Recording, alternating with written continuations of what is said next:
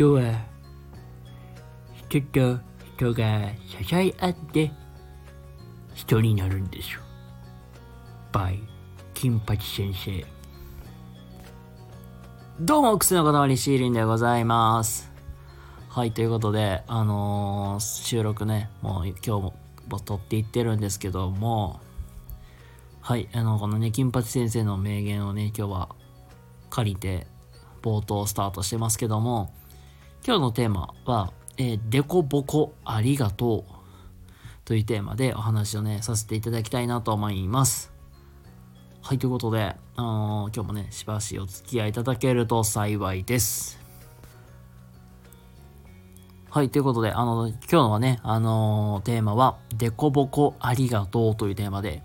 お話ししていくんですけども、えー、と、これを言われてもね、ピンとこないと思うので、もう先に、もうメス、今日のメッセージ伝えます。今日のメッセージ、まあそのマインドセット、何かっていうと、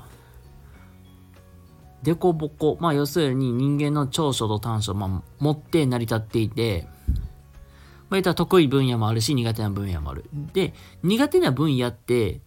自分一人ではどうしようもできないから、そこが得意な人の力を借りて補って、で、まああの、やっていけばいいという。なので、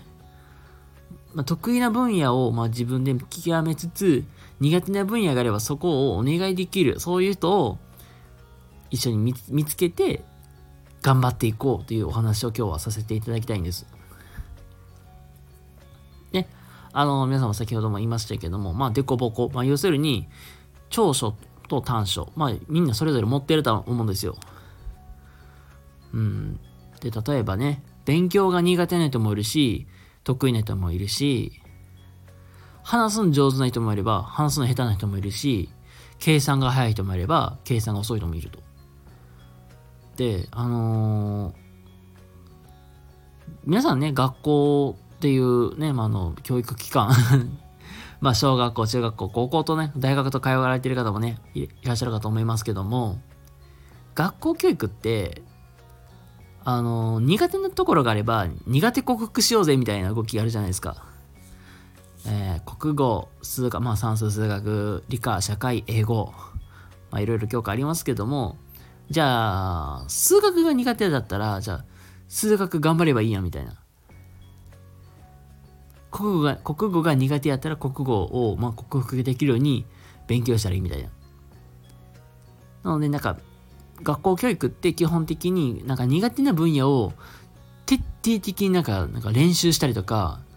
問題解いていきながら克服してなんかオールラウンダーな人を目指しましょうみたいな。っていう感じやと思うんですよ。けどさ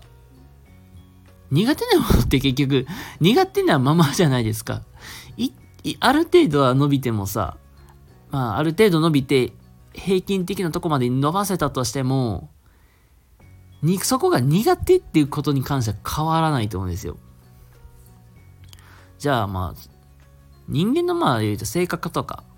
まあ特徴とかの方にちょっとまあ、ガラッて変えて置き換えると、うん、まああの、でさ、勉強が得意な人もいれば苦手な、苦手な人がいるみたいな。計算が早い人もいれば遅い人もいるし、話すのが上手な人もいれば下手な人もいるし、みたいな。おそらくね、あの皆さんいろいろあると思うんですよ。で、そのデコボコが、まあ、あるからこその人間っていうものが成り立っているんですよ。で、そじゃあ、で、まあ、学校教育でやったみたいに、苦手な分野って補えばいいやみたいな。例えば話すのが苦手であれば、スピーチの練習すればいいみたいな。スピーチの練習ばっかりして、で、じゃあ、いざ、じゃあ、練習したからといって、じゃあそこが苦手克服できるかといえばそうではないと思うんですよ。まあ、苦手であるって意識は変わらないし。じゃあ、まあ、苦手な分野苦手なままでいいのかと。得意な分野は得意な分野で伸ばせばいいと思うんですけども、答えはね、もう先ほど最初にも言いましたけども、苦手な分野って誰かにお願いしたいんですよ。だだからまあ話すのが苦手な人であれば、話すの上手な人にお願いするみたいな。うんまあ言ったらなんか、絵描くのが下手な人であれば、絵描くのが上手な人にお願いして絵描いてもらうとかみたいに、